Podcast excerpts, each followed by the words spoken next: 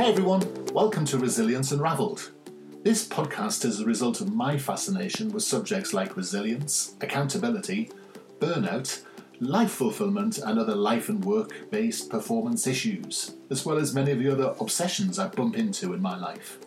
I spend my time working with highly successful teams, people, and organizations, and this podcast introduces their remarkable stories and expertise, as well as my own synthesis of the key issues, strategies, tips, tools, and resources to thrive in life. If you find this podcast useful, why not go over to our site qedod.com. If you'd like some resources on how to manage and beat burnout, head to qedod.com forward slash burnout 2019 for some goodies. Stay tuned to the end to find out details of how to order a free ebook. Enjoy the podcast. And today I'm talking to Dr. Diane Stoler, who's uh, got a fascinating track record and some really, really information, interesting information to impart. So, good afternoon, Dr. Diane. Good afternoon. Well, it's afternoon where I am, but I'm guessing from your accent, that you're in the middle of the middle of the morning, are you? That's right. Well, it's almost afternoon. It's uh, close to it. oh, very good, very good. So, tell me where you are. I am north of Boston. Yeah. 45 minutes north, but I originated from the middle part of the country. So my accent sounds more Midwestern until I talk to some of my New Englanders here. So I learned how to say aunt instead of aunt. we have the same thing.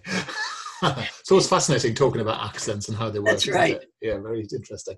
So, um, so tell me a little bit about yourself, Dr. Diane. Well, is that I am a, a neuropsychologist, a board certified health psychologist. I am also a board certified sports psychologist ah. and a performing arts psychologist. And uh, I'm my career started uh, very interesting because t- we talk about resilience and change. Uh, is I started out as a cost accountant. Oh, really? Yes, I was a cost accountant and teaching cost accounting at Stonehill College, which is still uh, north, well, actually south of Boston. And I taught in Boston at Fisher uh, College in uh, Chamberlayne. And then I went to, and worked at Tufts University. And then I morphed into special education. Wow. And then I worked for the government, the Commonwealth of Massachusetts, in special ed. I was a special ed auditor and a special ed teacher. And I did my doctoral work on autism. And it was the ah. first time in anybody was doing any, it was the first inclusive classroom ever in the United States. Wow.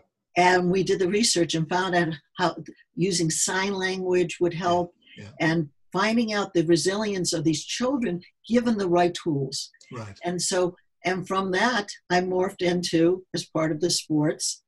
And I, in 1979, uh, I opened my first private practice. And I've been doing this for now 40 years.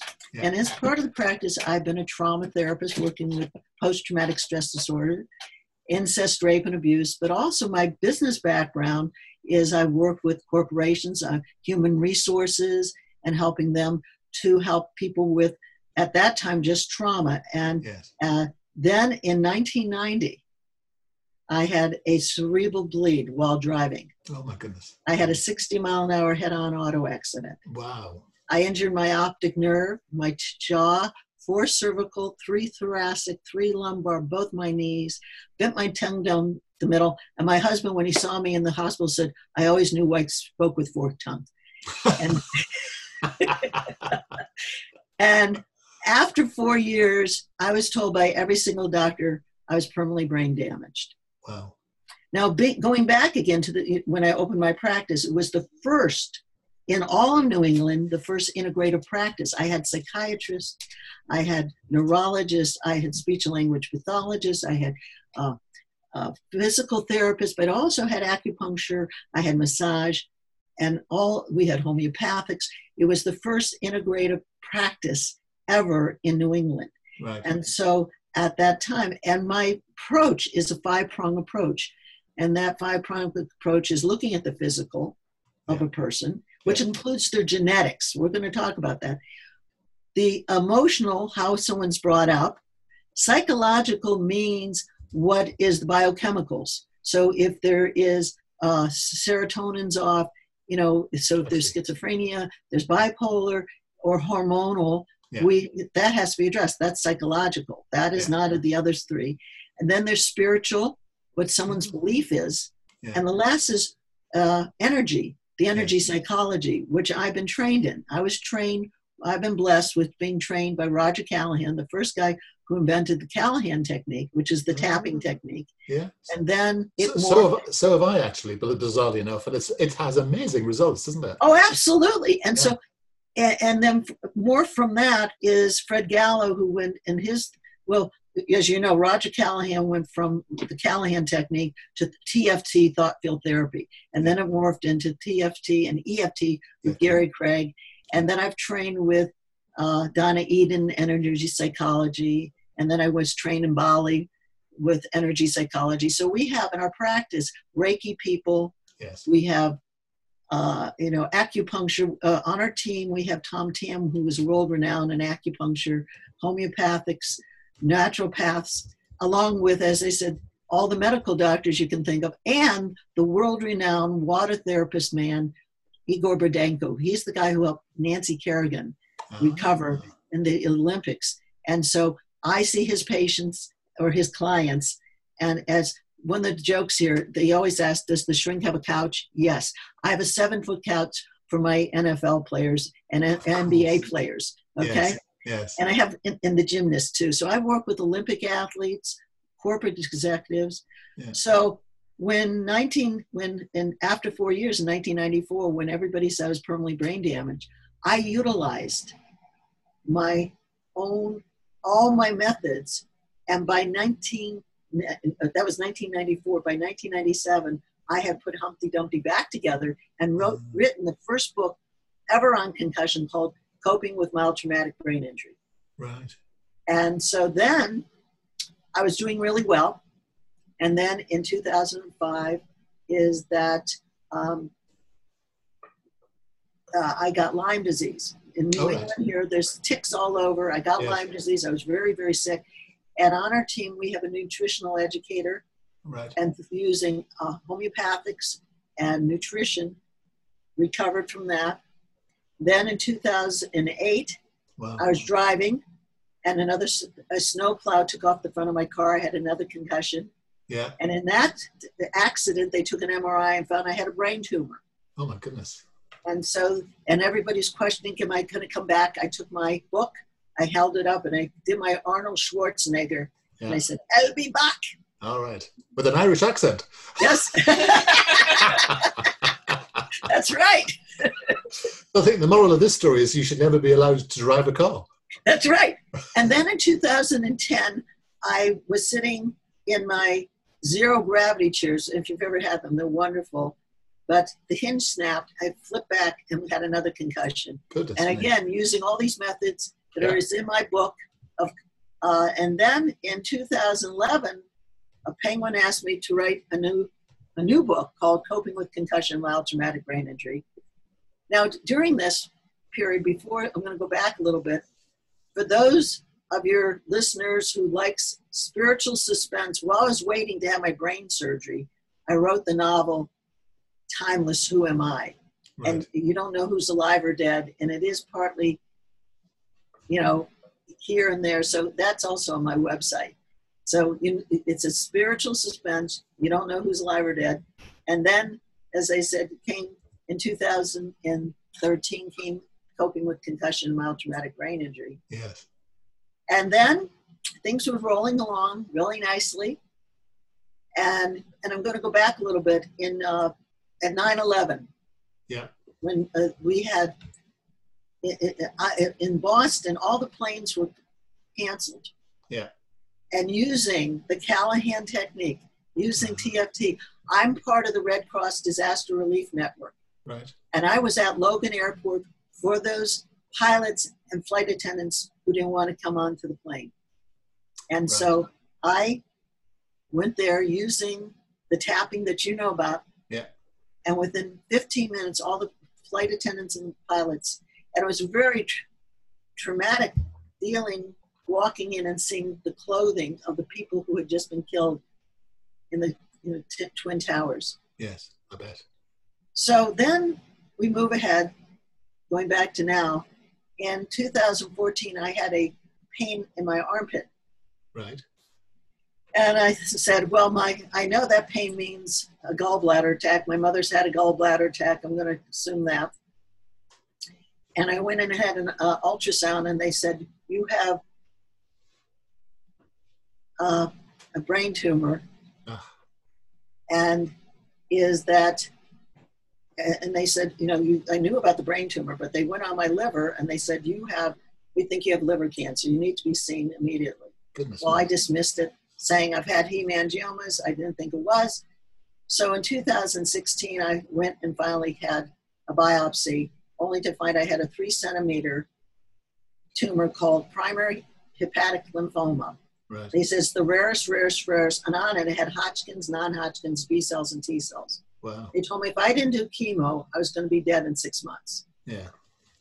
And using the hypnosis that I've been trained in, because I've been uh, used hypnosis for many of my patients to heal many of the physical, Yeah, me too. is that as of the good news, as of this January, it has totally disappeared. Wow, well done. But the bad news is it's metastasized, Ah, and now I have a tumor on my liver, I have it on my lung, and I have it on uh, in my lymph nodes. wow. And what my doctor turned to me and said, and I quote, "Okay, I see this now. I'll see you in the fall, and go do your magic." well, fingers crossed. That's right. But it's not magic. It's just No, di- it's and just so a this is approach. where we're going to go back to is that the body, we have white blood cells, we have red blood cells, we have lymphs, we have all this to heal ourselves. If you Yeah. cut yourself, the body is resilient. It wants to heal. Yeah. And when I talk about resilience, I, I usually take, I don't know if in the UK you have silly putty, but Yes. remember yeah. silly Play-Doh. Yeah, the same Yes. sort of idea. Yeah. you can stretch it, Yeah. you can break it, but then you can, it still bounces back. That's it. That's And when I exactly go right. give speeches, I always bring and give out silly putty yeah, Yeah. because this absolutely. is what we're talking about. Yeah. And it's natural. It's natural for us to bounce back. This is isn't it? natural. And the bell shaped curve, which we all know about, is that there's 25% over here who are the Seabiscuits of the world. They're going to fight, they're going to do, they're going to make it. Yeah. Then there's the 50% who wants others to help them. Yeah, exactly. And, Yeah. and then there's the other 25%. There is nothing you're going to do. I call them the whiners of the world. Yeah. You can give them all the right things, you can give them all the right pills, and they still don't get better. Yeah. And so, even though the body, so even the body wants to heal, the mind wants to heal, then we get the, the belief system. Yeah. And you know, you and I both know about the placebo effect. Absolutely. Oh, yeah. I mean, Yeah. you can say to someone, I'm going to give this to you, you're going to get better. And that belief, you can say to someone, I'm going to give you this pill, and your hair might fall out. Yeah, it's the problem with control groups, isn't it? In scientific Right? They've done many, many Yeah. control groups on this. Yeah. And the same thing, there's a new word out that I've learned in the last oh, three or four years is nocebo. And that's Yes. instead of placebo, nocebo. And those are those people who they say, nothing's going to help me. No one's ever going to help me. And you know what? That's right. That's right. Yeah. And so, even though we have this resilience, Mm. part of their resiliency is not believing that they could ever get better. And, it- and it's it-.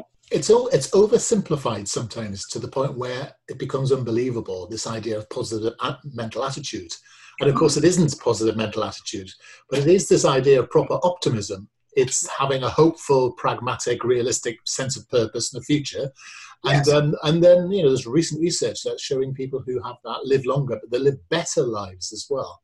Right. Because you can you can live longer and be miserable, but it's about living longer and a better life with less illness, with less of manifestations of illness as well. And we and we all know the relative who wants a little longer to make everybody else Yeah, miserable. miserable. Yeah, absolutely. Think that's yeah, my job. and so yes, so you know, really getting into how the bodies create we create many times our own reality. You know, someone sitting there, as I was told that I would never get better. I, I will give back further history on me. When I was in high school, okay, and back in that day, and they said to me, I didn't do well on the SATs, and they told me I wasn't college material. They uh said, You make a nice housewife, yeah. a nice volunteer, but don't plan to go to college. Oh, interesting. Because that was a belief system they had. Well, yeah. That wasn't my belief system. Yeah. And that's again is how someone is seeing themselves or what they've been told.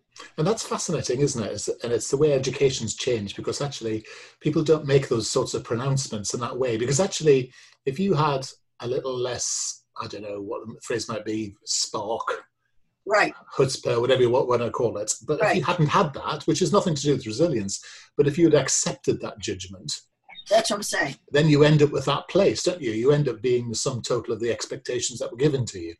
Right. And, you know, when we see movies of people who have come from slavery, who come yeah. over on the boats, the immigrants, yeah. the people who've made it, is that is you have the resilience and the spark, and that's what I'm saying. That part of the bell-shaped curve, yeah. I call them the Seabiscuits, the gold medalists. Well, isn't, isn't there recent research in the states that shows that most of the immigrants do better than the sort of American population, don't they? Because actually they've had to I mean, if you think about some of the um, some of the top social media stars, like Gary Vaynerchuk and all those people, are all immigrants. Right. You know, they, they have this drive, the fight. They have the perspective also of having lived somewhere else. Well, the uh, I, I, can't think of his name right now. Uh, is the new candidate, the Democratic candidate, uh, who says, you know, his father he had nothing and he, mm. he come up yeah. for nothing. Yeah. Yes, you know what is that motivation, the resiliency, the, you know, that is the CBEST. As a matter of fact, in my work, as I told you, as a sports psychologist, I have worked with Olympic athletes. Yeah. And I have seen, and, not in all one, one group, it's been over time, where four of my patients have made it to the Olympics. And one makes this gold, one gets the bronze, one gets the silver, and one doesn't medal at all. And it was the the one who didn't medal actually was physically the better athlete. Mm. But he didn't have that fire in the belly that That's I'm right. talking about. Yeah. Desire is so important. The desire that I'm going to make it, I'm going to do it. And it's interesting, isn't it? Because what we see at the moment is a, a real rise in things like anxiety and depression. Right. And, um, you know, that's the enemy of a lot of resilience and a lot of ambition and potential and such like. So maybe maybe we could unpack a little bit of the anxiety depression sort of toolkit. Well, the, the, one of the things that I really get into, and when anybody calls me, and this is perfect, anxiety and depression are symptoms. Yeah, they're not the cause. Yeah. And we'll take anxiety. Uh, what I say to people, I'll give you two different analogies that I use. The simple one when it's over the phone, and then the one I use on my website. But is that if you have a runny nose, that is a symptom. Yeah. You do have to address it. There's no question. Absolutely. That's anxiety. But what is the cause of it? And going back to the runny nose, is it a allergy? Is it bacterial? Is it viral? Well, you don't give antibiotics if it is a viral. Exactly. And the same thing, what we do is that, uh, uh, and when I go even one step further here, is you, you know, you can see my office is uh, on a cold day we have the fireplace going. Now, yeah. if we have a woman who's in her late 40s, 50s, she's sweating. Yes. Is she sweating because it's hot in the room? She's got a fever. Is she having a hot flash? Is exactly. she having food poisoning? I can diabetes, right? Yeah. You can go on because the body can only respond in a very limited way. Yeah. So knowing that when someone says I have anxiety or they or depressed, yeah. are they depressed because uh, that they're really their dog died and that they're sad. They're really talking about bereavement and grief. Yes, exactly. That's a lot of confusion between these areas, aren't there? Yes, and and and uh, the fact is, you're going to have the same symptoms. I have a chart on my website of uh, the symptoms of post-concussion syndrome. I have the symptoms of post-traumatic stress disorder, and then I have the symptoms of uh, uh grieving, and then I have yes and no's. And certain them, yes, is are you going to be anxious that your dog just died or your family member just died? Yes. But that doesn't mean that genetically you have an anxiety disorder. No. And how you're going to treat the difference, as I going back to the virus or the bacteria, is that some people coming in, if they genetically and you're going to get a laugh on this, and so will your listeners. I label all my patients by dogs. All right. All of them. Yeah, I've been doing. You're not, the, you're not the first person I've met who does that. Actually, that's very really? interesting that you should say that. Yeah, I did not know that yeah. since for 40 years I've been doing this. Yeah. And there was a little kid who came in, and he had a concussion, and his symptom of his concussion was anxiety. Yeah. See, this is what people don't understand. You can have anxiety from a brain injury. Yeah. Or you can have a concussion because of, uh, again, biochemicals. Or you can have anxiety because of trauma. Yeah. So this little boy came in specifically with uh, anxiety as a result of his concussion. Yeah. But I looked at him. I said, "Do you know what a Chihuahua is?" He says, "Yeah." And I said, Do you know what a Newfoundland is? He said, Kinda. I said, It's a big dog, but I said, It's very gentle. It is the least aggressive. And I said, That the most anxious Newfoundland is still calmer than the calmest Chihuahua. I said, You are an anxious Chihuahua. And I said, And when I'm done, you will not have anxiety, but you'll still be a Chihuahua. Yeah. And then this other woman came in, and I said to her, I said, You're a Jack Russell. She said, I got four of them at home. Interesting. People don't understand that when we look at development, you're looking at the parenting, yes. you're looking at the child's own personality, you're looking at the environment, right? And then you're looking at genetics. Yeah. And people don't look, and so is that if you come from a family that really has never been resilient, you know, yeah. The answer is epigenetic, isn't it? I mean, uh, but it's that's a tougher thing, and and I find today with the medical profession, and you know, it's a tough profession and it's very fast. But specifically for things like stress and anxiety, the answer is, or depression, the answer is always drugs or right. or talking therapy, and right. and nearly always, no, no, let me rephrase that. On many occasions, they're just the wrong, they're oh, just the wrong treatments. I would. It, and it's such a shame because that makes things so much more difficult because people haven't been diagnosed by people that know something about this. That's the that's a challenge, isn't it? And that's absolutely. And this is why I have this integrative team because what happened? There was a, a woman who, at age 14, was put on antidepressants. She they claim that her symptoms was depression. Yeah. Then she came to me because part of what I do, which we'll talk more about, is neurofeedback and biofeedback yeah. and hypnosis. Yeah. And these are some of the things that really do help depression. However, it didn't work. I could see it. So on my team, I have an endocrinologist. I sent it to her.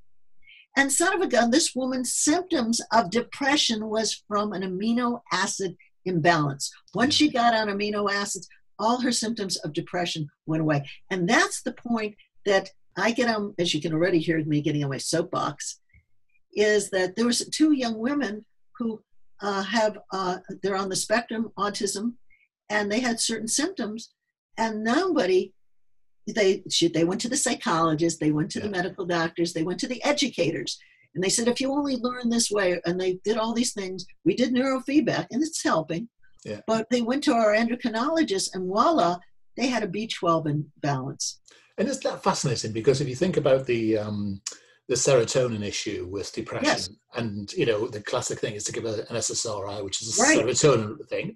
But actually, serotonin is produced by the gut on the whole. And, right. then, and then you look at the diet, and you see that most people who are depressed often are the people who are looking after themselves least well.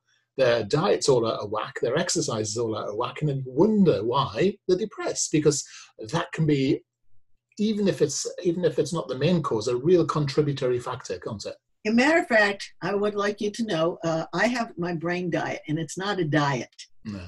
Okay. And I have recipes. But what I have found over the years, okay, personally, this is how I found out. I learned a long time ago I had certain uh, food allergies. And when they I had the food allergy, they put me on a six month elimination diet. Yeah. And son of a gun, I found out what foods I was allergic to. Yeah. When this brain injury came to me, I noticed that certain times that when I ate certain foods, my ability, the brain fog would come in, yeah. or the emotionality would come in. So from it, I then did a brain diet. I've developed an elimination diet. Yeah. And basically, what I and bear again, we're on uh, this podcast, but I'm going to be a little bit gross. As I say to my patients, have you ever seen anyone shit faced drunk? And they yeah. say, yeah. And I say, and then we list every single symptom of post concussion.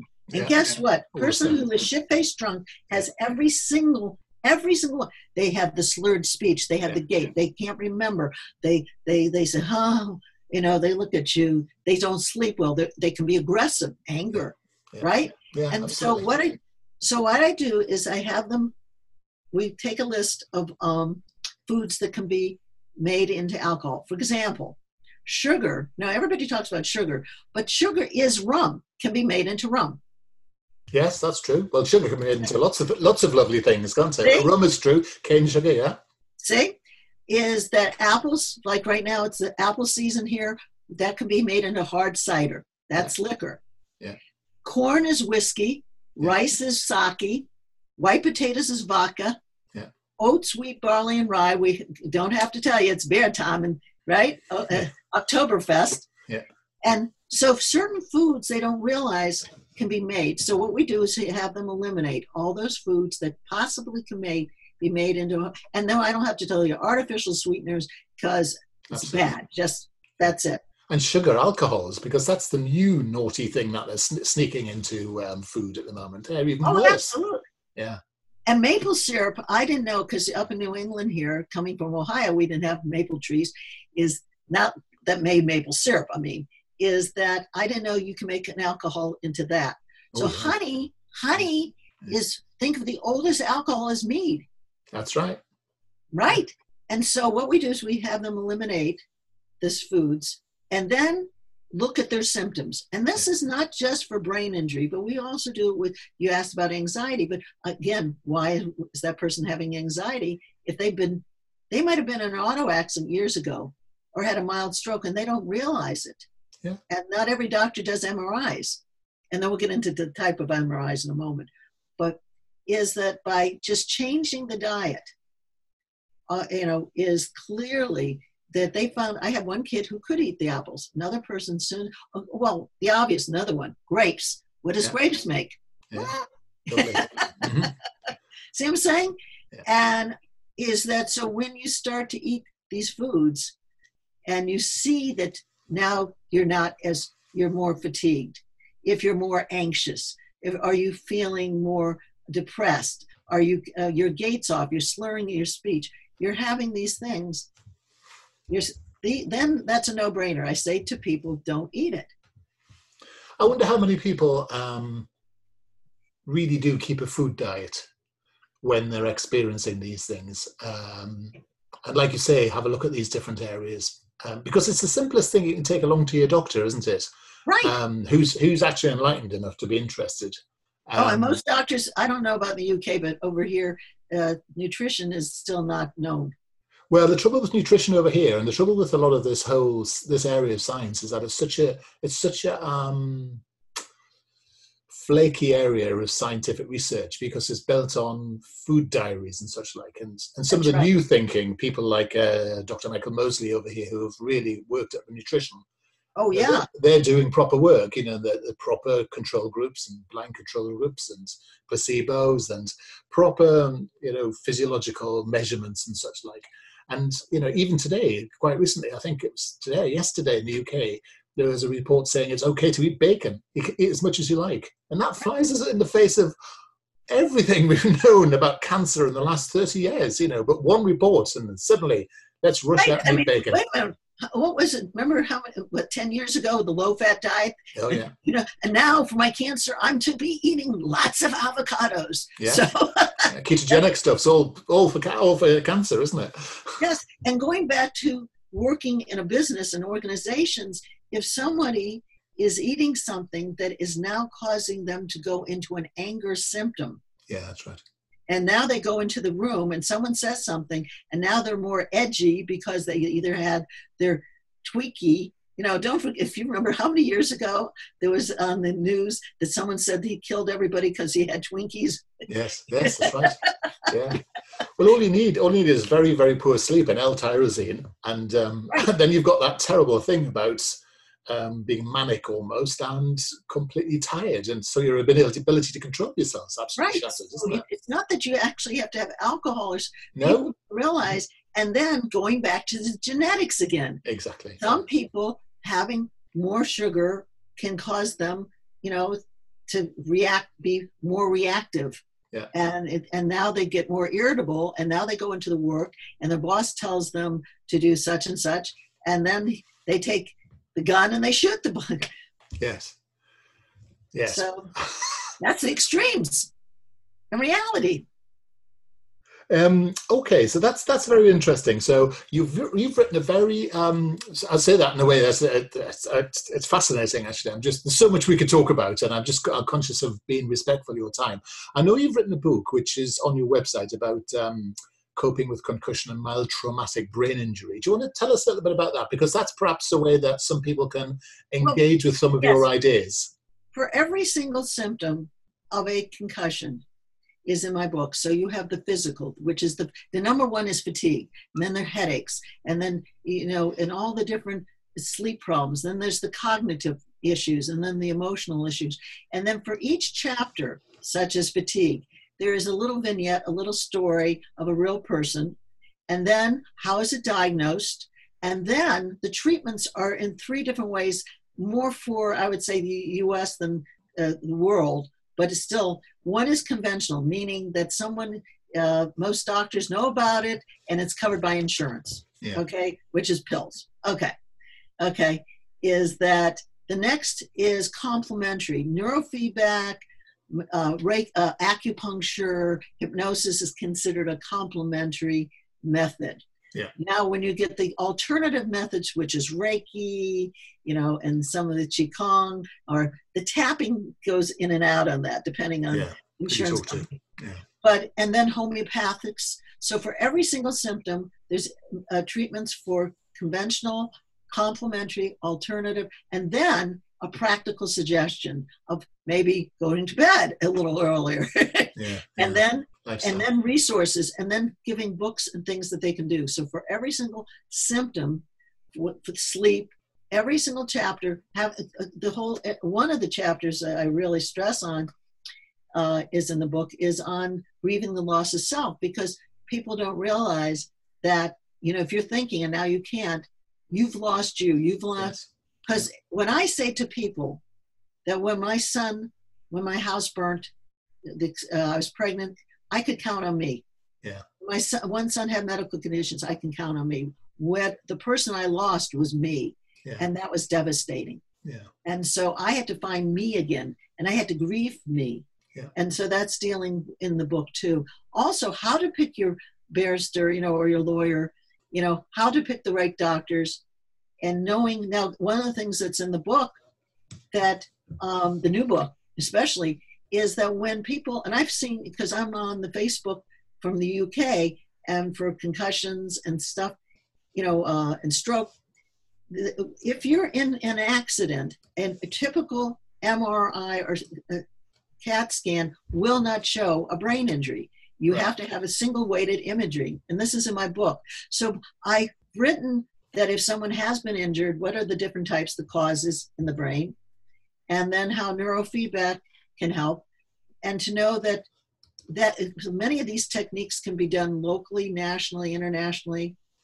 And so how we can work with that. So and book, i'm just i'm just checking amazon.co.uk i know i know your books on amazon.com but just as we're chatting there i've just noticed it in amazon.co.uk so people can get it there as well. Right so it's uh, it's called coping with concussion and mild traumatic brain injury brain injury and it, uh, the, the president of the American Brain Injury Association, Susan Connor, says, refers to my book as the encyclopedia. It has, which you're looking up, as I said, if you're looking up a headache, there's different types of headaches. There's tension headaches, there's migraines.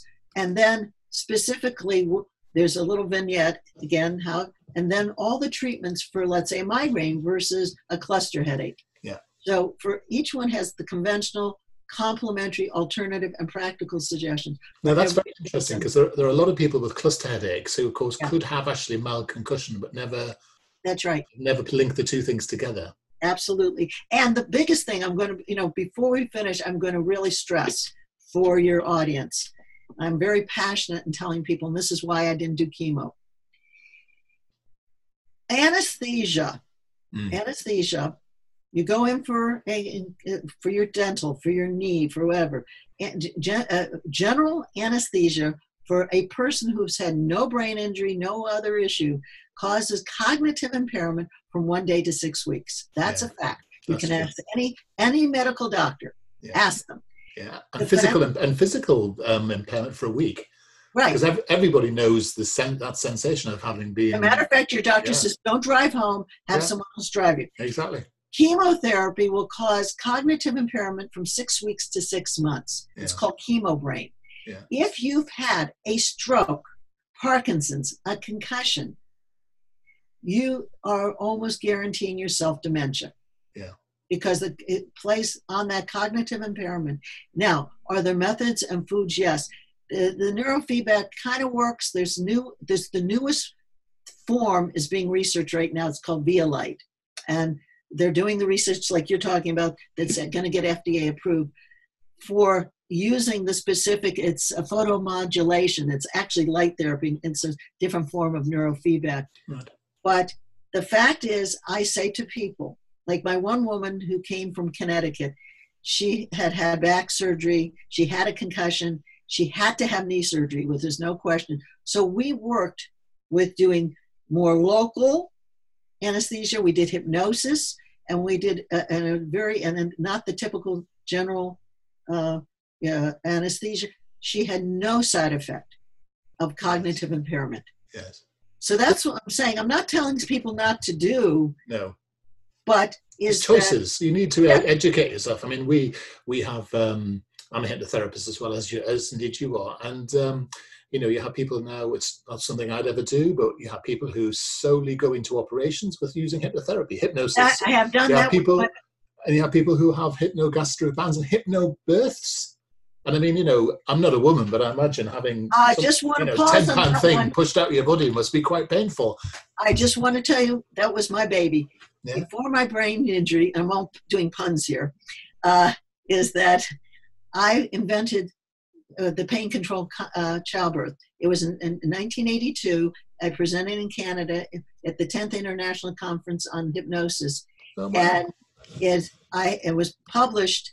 And what happened is that in 1990, and it was going to go international, is I did all the research, presented at this international conference, and in 1990 had my my accident, and this other woman took it over, and it's now called hypnobirthing. So when you just mentioned that, yeah. That was from my work and my research at that international conference. Well, Dr. Diane, you and I, I reckon, could chat for a week, and I'm I very, know. very, and I'm, I'm very want to be very respectful of your time. And I just want to say thank you so much for spending time with us today. Your website is drdiane.com, so that's d r d i a n e.com.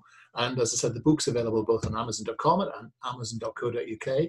Uh, we've definitely had a flavour of what you do, and and I want to make one more uh, point is yeah. that I do I work locally, nationally, and internationally. I've worked yeah. with uh, my patient who had Parkinson's. I worked from in London. I've had cancer patients. I've had childbirth patients. I can do hypnosis over Zoom. Yeah, so too right. Absolutely, I, I totally work. agree. We okay. must. I, whatever happens, you and I are going to talk again. But for, okay. for today, thank you so much for your time. My pleasure. Thanks for listening today. You can go to our site qedod.com forward slash podcasts and subscribe to hear other titles in our series.